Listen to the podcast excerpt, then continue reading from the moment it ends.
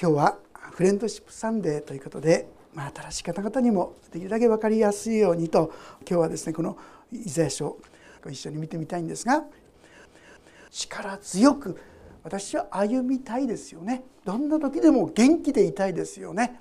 でも現実にはって言いますとね実際には辛いことや悲しいことや苦しいことやですね重いことやいろんなことがいっぱいで元気でいられないっていうのが正直なところではないかと思います。そういう私たちがどうしたら元気になっていけるか。そのことをですねご一緒に見てみたいんですが27節のところですね、えまず読ませていただきます。27節。ヤコブよなぜ言うのか？イスラエルよなぜ言い張るのか？私の道は主に隠れ私の正しい訴えは私の神に見過ごしにされている。いかがでしょう皆さん？これ読んでみてああそうそうそうそういうふうに思うんだなって思う時ありませんか？神様いるって言うけども私の祈りにはちっとも聞いてくれない耳を傾けてくれない。もう私はもう無視されているんだろうか。神様は私の言うことは聞いてくれないんだろうか。そういうがっかりする気持ちになる。四面楚歌と言いましょうかね。そういうことがもしかしたらあるかもしれません。まさしくそうだったんですよ。ユダヤ人たちも一生懸命神様の前に守ってください助けてくださいっつってもあっちからもこっちからも責められたりですね。非常に苦しい思いをして神様助けてくれないとそんなふうに感じていた彼らに語りかけてくださったのが28節からのこの言葉なんです。今日はこの言葉によって本当に苦しい時弱い時に立ち上がらせていただきたいそう思うんですがまず28節。あなたは知らないのか？聞いていないのか？主は永遠の神地の果てまで創造された方。疲れることなくたゆむことなくその英知は計り知れない、まあ、ユダヤ人はですねずっと聖書の言葉を伝え続けてくださった民族ですから神様のことを知らないはずがないんです。天地を作られたお方が神様だってことを知らないはずはないんです。でも正直まして私たちもそうだと思うんですが神様が本当にいるのかって思えてしまういやもう神様のことなんか考えもしないそういうことが案外あると思いませんか？いろんな問題あどうしようどうしようどうしようってもう頭いっぱいでですね神様が入る余地がないんですよ。もう困難やどうしていいかわからない。そういう状況。そういうふうな苦難苦しみの中に入った時にですねまず覚えていただきたいことは私たちの神様とはどんな方だったかなということ。まずこのことを思い起こすことを常にしていただけたらな。大体もう問題ばっかりになってしまって神様なんかもう遠くの遠くのずっと向こうにしかですねいない。信じてないわけじゃないでしょうけどそれが正直なところだと思う。だからまずはああそう神様があったんだっけねいたんだっけねってここら辺から。まあ具体的には「神様」ってこう呼びかけることでしょうかね。そして私は苦しくてしょうがないんです今までは自分の中でもう自分の力の中でぐるぐるやったのとにかく神様に向かって叫び声を上げ始めてくださったらなと思うんですよ。よく前もダメ後ろもダメ右も左も全部四面楚歌全部がダメでも言いますよね。クリスチャンには一箇所だけ空いてるってそれは上はそれでも空いてるんですね。神様がいたじゃないか。あそっか。神様がいたんだっけね。そんなことをですねクリスチャンに言うのは失礼かもしれませんけど。でも正直言ってそんなもんじゃないですか。いろんな問題時にはもう神様なんかどっか行っちゃってる。それが正直なところだと思います。だからあえてもう最初はですねそんなすぐに信仰を持って神様なんて近づけないかもしれない。でもいたんだっけね。思い起こしてそうだそうだ神様のとこに来ることが大事ではないかと思います。主は永遠の神地の果てまで創造された方まあ、永遠の神って言われてもですねなんかピンときませんよね。まあ一つですね 分かりやすくっていうかためにちょっと説明するとこれってどういうことかって言いますと例えば小説を皆さん書いてるとします。ずっとですね長い歴史のそれこそねいろんな歴史を書いずっと書いていくでしょ？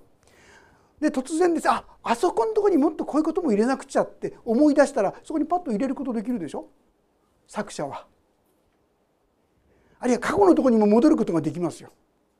神様って方はすなわち私たちのこの世界を超えてるお方なんですよ。ですから私たちのどこにでもどんなふうにでも力を表すことができる方時間空間を超えたお方だということどんなことでもできるお方だまずこのことが思い出されてくるとああだったらこの問題もあの問題もこれもあれもと思える余裕が出てくるかもしれません。ああ神様は私たちの限界私たちが知っているそういう知識や知恵そんなものによって先生縛られてしまうようなちっちゃい方じゃないということです。この方は永遠の方。もう私と別世界のようなそういう偉大なお方。まあ、この方のとですね12節でこんなふうに言ってるんですよ。40章12節ちょっと読ませていただきますとね「誰が手のひらで水を測り手の幅で天を押し量り地の塵をマスに盛り山を天秤で測り丘を測りで測ったのかって皆さん。これが私の神様の姿ですよ。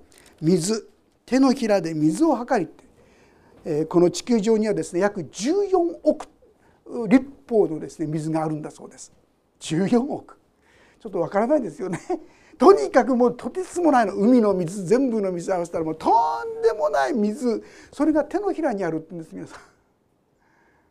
神様はそれを水の手のひらに置くことができる方なんです。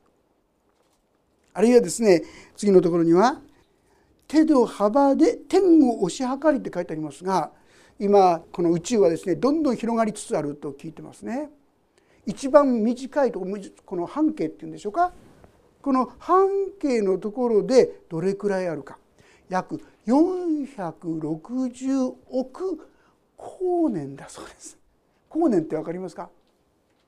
光がピーッとこの光の速さ何よりも私は光以上の速さのものを知らないわけですけども光の速さで1年間進んだところが1光年。半径でもって460億光年だそうです。今の科学の計算でありますとね。これが手でこう押し伸べる広さだそうです。スケールが分かっていただけるでしょうか？分かんないですよね。なんだかとてつもない方なんだなってぐらいは分かるかもしれませんがこれが私たちのでも神様だってことですよ。その方にできないことがあろうか。私たちはあまりにも神様って方を小さくしちゃってませんか。いやいくら神様だって言ったって。でもだって。ああそうか。神様は永遠の方。私たちを飛び越えたような超越したお方。そしてどんな水をです。海の水をプチョンってこう持てるんですよ皆さん。天をプチョってこう広げることができる方が我らの神だってことを思い起こすことができたら正直ましてなかなか思い起こすことできないかもしれませんが思い起こし始めたら一歩神様って叫びながらねそのようにし始める時にちょっとずつ私の中には信仰が芽生え育ち始めるのではないかと思います。さらに疲れることなくたゆむことなくその英知は計り知れないと書いてありますね。疲れることがない。私たちついつい神様のこともですね人間レベルで考えちゃうんですね。自分私たちは疲れますから神様だってもう嫌になっちゃったんじゃないとかね。神様だってもうそこまで面倒見てくれないんじゃないとかね。私たちのレベルで神様を考えちゃってる可能性ってあると思いませんか？あるいはたゆむことなく、まあ、もうおじけついて弱くなってしまったり勢いがなくなったりそういうことはない。あるいはですね英知は計り知れない。この英知っていうのは神様から来る知恵ですよ。まあ、あの神様から知恵をいただいた人がいますよね。覚えてらっしゃいますか？ソロモンという人です。あなたは何が欲しいかっつったら知恵が欲しい。人々を裁くための治めるための知恵が欲しい。彼が知恵をいただいた。本当に知恵あるいろんなことをしてた。でこの知恵をですね見に行こうとした人いたんですよね。シェバの女王って覚えてらっしゃいますか？彼はこのソロモンのとこに行ってその知恵の素晴らしさって素晴らしい素晴らしいって言うけど見てこいよ大体そうですよ皆さん。素晴らしい素晴らしいって言っても会ってみたら「うんこんなもんね」とかね。そういうことが多いんじゃないですか？書いてあるものほど素晴らしい人はほとんどいないんじゃないでしょうかね。ところがこのソロモンについては何て言ってるでしょうか？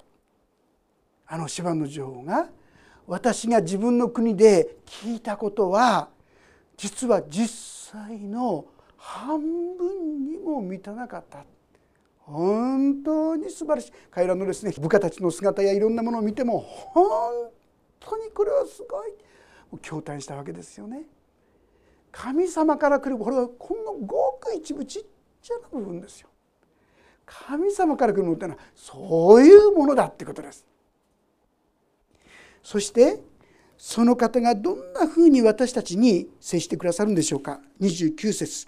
ちょっとご一緒に読んでみましょう。こ3はい。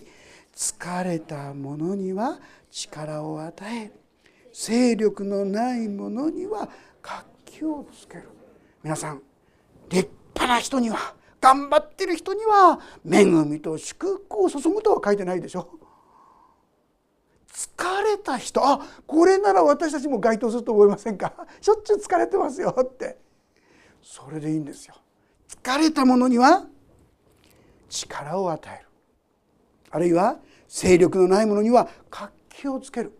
頑張ったら立派にやったら私あなたにですね良いことあげようって言ってんじゃなくてそのまんまそのまんま来なさい。全て疲れた人重荷を負ってる人は私のところに来なさい。私があなた方を休ませてあげます。まさしくその通り。弱さを持ったまま疲れたまんま。神様。それでいいんですね。あえて言うならね。疲れてるって言わない人。認めない人。あるいはですね。勢力がないって認めない人。神様必要を感じてないですから与えようがないですよね。私に必要なのはそうです。私はそれが必要なんです。あのヤコブ書の中に書いてありますよね。あそこの言葉です。一章に書いてありますが知恵のない人は。まずちょっとですね知恵がある人はここでカチンとくるんですよね。知恵がない人。俺別に知恵がないなんてないじゃないなんて言ってるともらえない。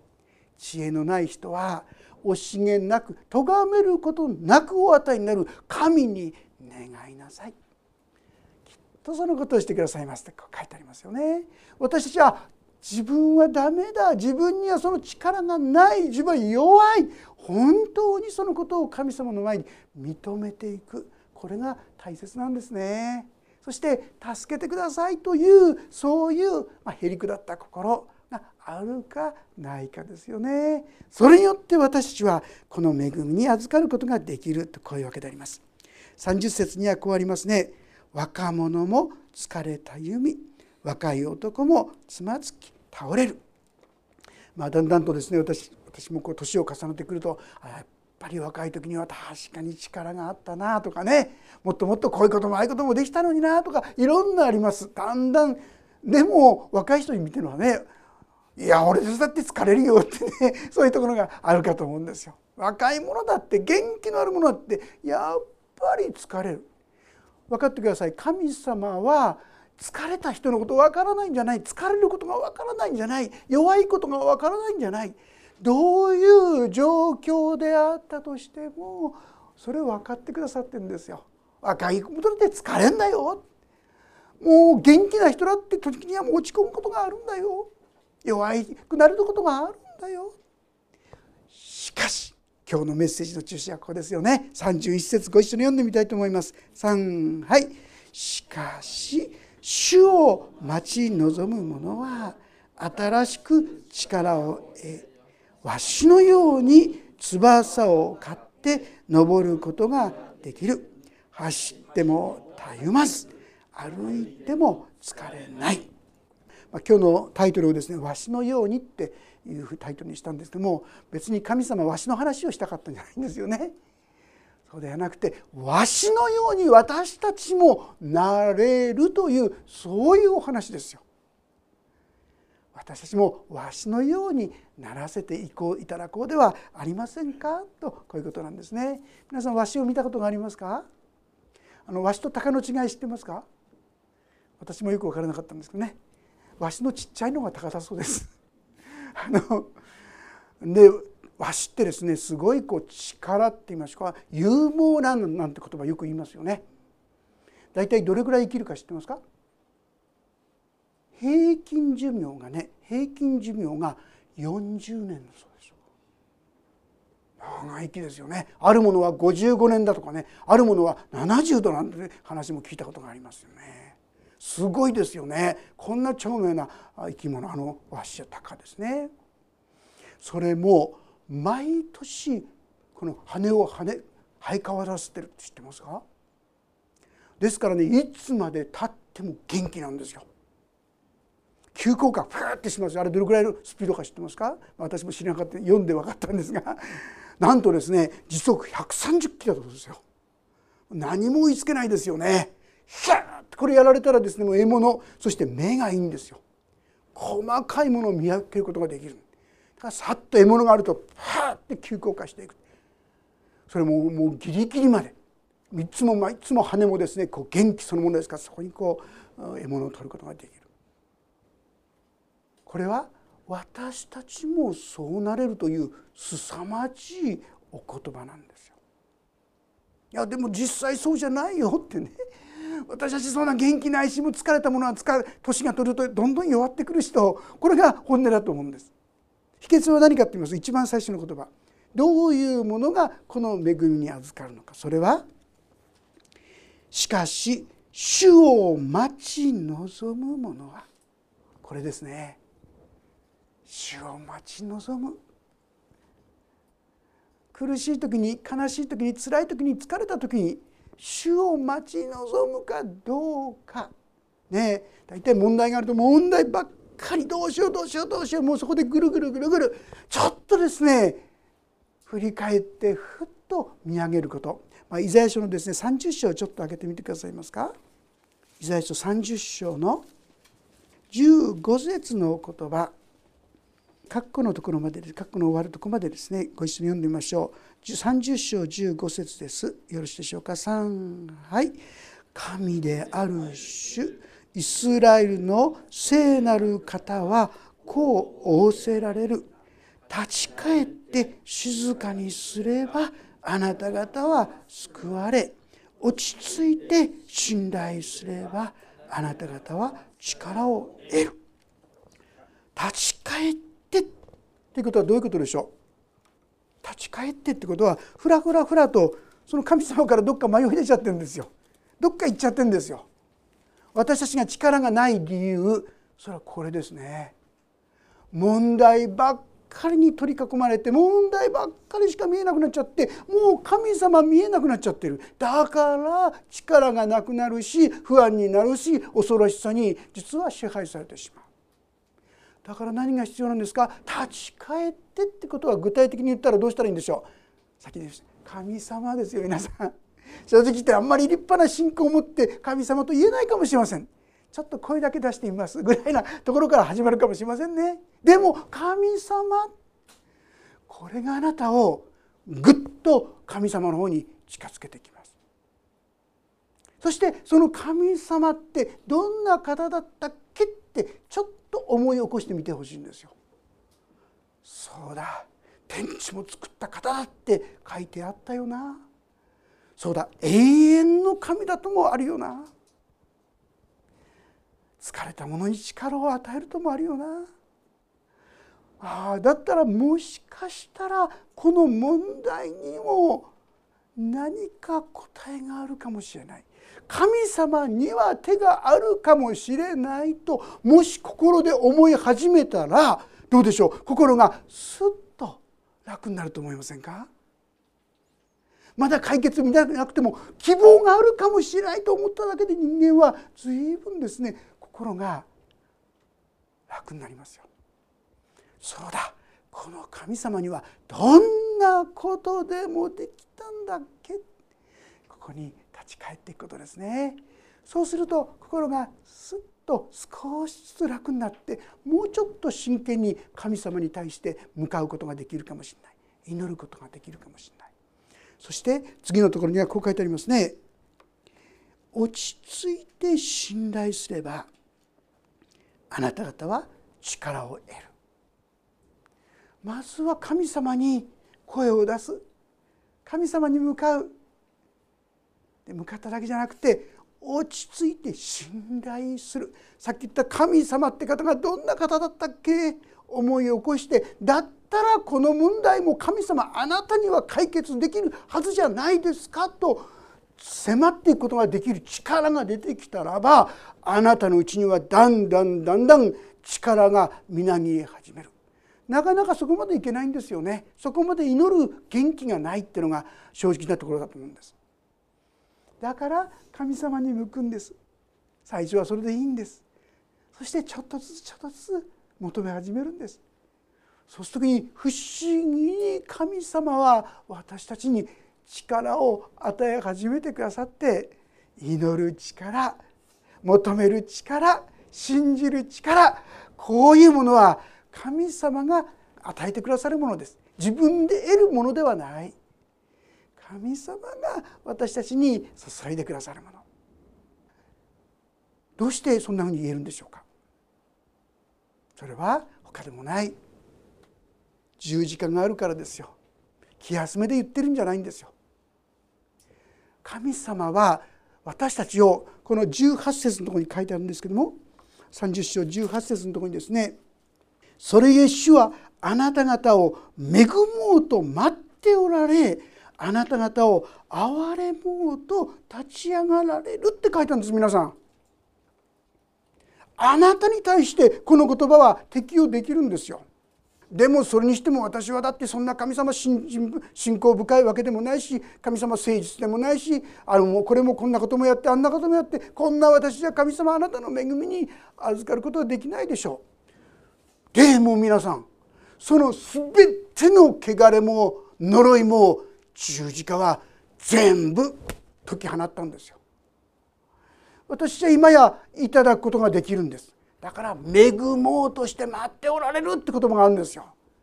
あなたを恵もうとして待っているんですよ神様は。あなたに恵みをもっと注ごうとしてるんですよ。今まで求めてなくてもこれからそのように求めていくことができるんじゃないでしょうか。でもこういう方いや私そうやって本当に求めたんですよ。求めたんだけどでもやっぱり神様私にはちょっと意地悪。聞こえてないみたい。手が届かないみたい。そういう方。イザヤ書の今度59章を開けてくださいますか？59章にあるのはこう記されていますね。一節二節の言葉をご一緒に読んでみたいと思います。イザヤ書59章の一節二節です。よろしいでしょうか？読みしましょう。3はい「見よ。主の御手が短くて救えないのではない」その耳が遠くて聞こえないのではない。あなた方の咎があなた方とあなた方の神との仕切りとなりあなた方の罪が御顔を隠させ聞いてくださらないようにしたのだ。神様が許す力を与えると言ってても私たちが自分のその弱さね、先ほども「疲れたよ」って言えない傲慢がある人。弱ってるって素直に認められない心が強情になってしまってる。罪がその神様の恵みを遠ざけているんだよって言うんですよ。じゃあどうしたらいいんですか？これいつも私たちが読んでるとこですよね。第一ヨハネ一章九節。またそこも開けてくださるでしょうか。ヨハネの手紙の第一一番後ろの方ですね。新約聖書の一番後ろの方ヨハネの手紙の第一一章九節。そこをまたご一緒に読んでみたいと思います。よろしいでしょうか。ヨハネの手紙の第一一章九節。ページがですね465ページ第3版。第2版で426ページ。465か426です。まず一章の9節をご一緒に読んでみましょう。3はい。もし私たちが自分の罪を言い表すなら神は真実で正しい方ですからその罪を許し全ての悪から私たちを清めてくださいます。私たちは罪を犯さないように罪を犯さないようにと頑張るんじゃないんですよ。頑張るんじゃなくてそうです。私はそういう罪を持ってます。そういうものです。そういうこのごまかしがあります。インチキがあります。反抗心があります。何でもいいんです。自分のその思いを正直に言う。告白っていうのはその通りですと言って意味なんですホモロゲーって言葉なんですがね。その通りですと言う。そうするならばこれでも全部あとは十字架で解決するよ。安心しなさい。あなたは清くなる。だからあなたには恵みが注がれるんだよ。ってこう言うんですよ。正直に自分のその弱さや過ちを認める。それだけでいいんです。あとは神様が十字架の力によって私たちを恵もうとして待っておられるというそういう存在として受け止めてくださる。あなたを恵もうとして待っておられるんです。要はそうです。私には罪がありますと正直に言うことなんです。ですからこの8節にはこうあるんですね。私それを恵みを妨げるのは8節。もし罪はないというなら私たちは自分を欺いており真理は私のうちにありません。私はそんなに弱くないとかね。私はそんな罪人じゃないとか。私はそんな傲慢じゃないとか。自分が正しいんだっていうところに立っていると神の恵みが注がれないんですよ。本当に私はそういう弱いものですそういう罪深いものですそういう愚かなものですと認め告白するなら神様は、まあ、なたを恵もうとして待っておられるというこの約束の言葉が私たちに注がれようとしているんですね。私に必要なのは40章主を待ち望む者はそうか。誰でも主を待ち望んでいるなら弱くても愚かでも小さくても貧しくても神様の恵みに力がいただけるんだな。わしのようになれるんだな。あのわしはですね高く登る時にどうやってやってるか皆さん知ってますか？バタバタバタってやると思いますか？まあ、何回かこうするそうですけどね。あとは上昇気流を探すみたいですね。で上昇気流に乗ってスーッと登ってくるんですよ。すごいですよね。ああいうところで急降下してみたりですねするわけですが頑張りじゃないんです。スーッと上げられる。神様の恵みの力で上げられるようにわしも上がっていくことができるんですかね。私たちに必要なのはその神様を待ち望むこと。昔ですねあのエリック・リデルっていう方ご存知でしょうかね。1924年ずいぶん昔の話ですけどもパリのオリンピックにこの人が出場することになったんですね。100m 走でイギリスのクリスチャンの人です。このスコットランドの出身の方ですけどね。で、えー、優勝候補だったんです。オリンピックで優勝候補だったんですよ。ところがね彼はあの宣教師の息子だったんですけどもその実は 100m 走の予選が日曜日だったんですよ。なので彼としてはねいろいろ掛け合ったそうですなんとかその日曜日を変えてくれませんかってでも結論としてやっぱりダメだったんですね。まあおそらく私たちだったら当然「いや一日ぐらいいいじゃないの」っつってね。その日を当然こう受けるかな。だからといって裁かれるわけでも何でもないですからね。そうするかなと思うんですが彼はなんとその日に礼拝をとったんですよ。私にとっては神を礼拝することの方がもっと大切だからって、まあ、あるところに書いてあるんですけどね彼はパリにあった長老教会のですねそしてその時にちょうどその時間予選の時間に彼は聖書の言葉をですね読んでいたってこう書いてありますね。でその状況を知った人がですね彼になんと 400m 走の予選に出るそういう資格を彼に与えたそうですね譲ったんだそうです。でもね正直言って皆さん 100m 走と 400m 走って全然違うそうですよね。もういろんな走り方や何が全部違うわけですよ。急にですね100400になったからってできるわけでもないと思うんですが、まあ、彼はとにかくそれを神様がくださった機会としてそれを頑張ったんだと思いますね。そしてその期間まで練習してそしてその 400m 走に出たんですね、まあ、普通で言えばわかるじゃないですか。もう結論はね目に見る明らかなわけですけども。でも神様に期待したんじゃないかと思います。そして実際そのレースに入った時にまあ、彼は 100m 走のランナーですからもう見事にですねトップをプーッとこう走ってたんだそうですね。で 100m200m みんな思ったんであああれは潰れるわってね。もうダメだなるわところが彼の場合にはその 200m を過ぎたあたりでこの人の走り方の特徴があるんだそうです。なんかエネルギーがねまあ、アドレナリンが出始めるんでしょうかねそうねなんかちょっと上を向いた形でですねそしてこう走り始めるんですってなんとか200メートルを超えたあたりでその刺激さになってそしてブワーッとそのまんまですね走り抜けていったっていうんですね。そして最後まで走り抜いて、まあ、優勝したんですよね。門眼間の自分じゃないところで。と出した記録がね47秒6だったかな。当時の世界新記録。それもただの新記録じゃない。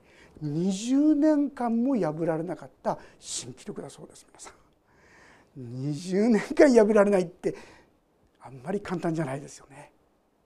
そこに本当に神様の助けがあったとしか私は思えませんね。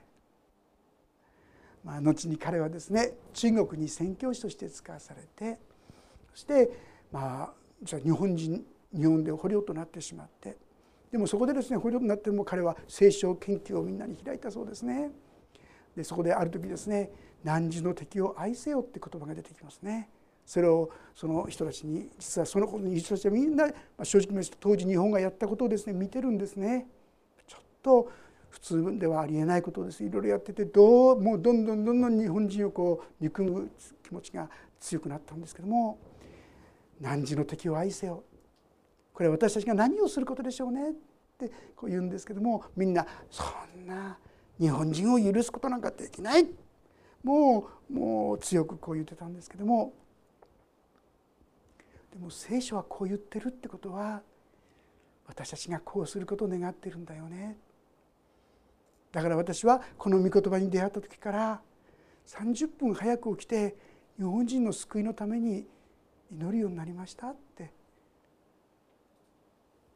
その言葉はそこにいた若い者たちのですね心を非常に強く打ったようですね。その中の一人がメティカフ先生という先生でした。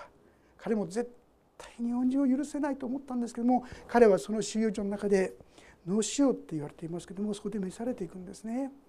それでですねその意志をすごいこの日本人を愛そう。そして彼は神様に召されてこの日本に実は宣教師として使わされてきたんですね。あちこちにですねこう働いてくださった。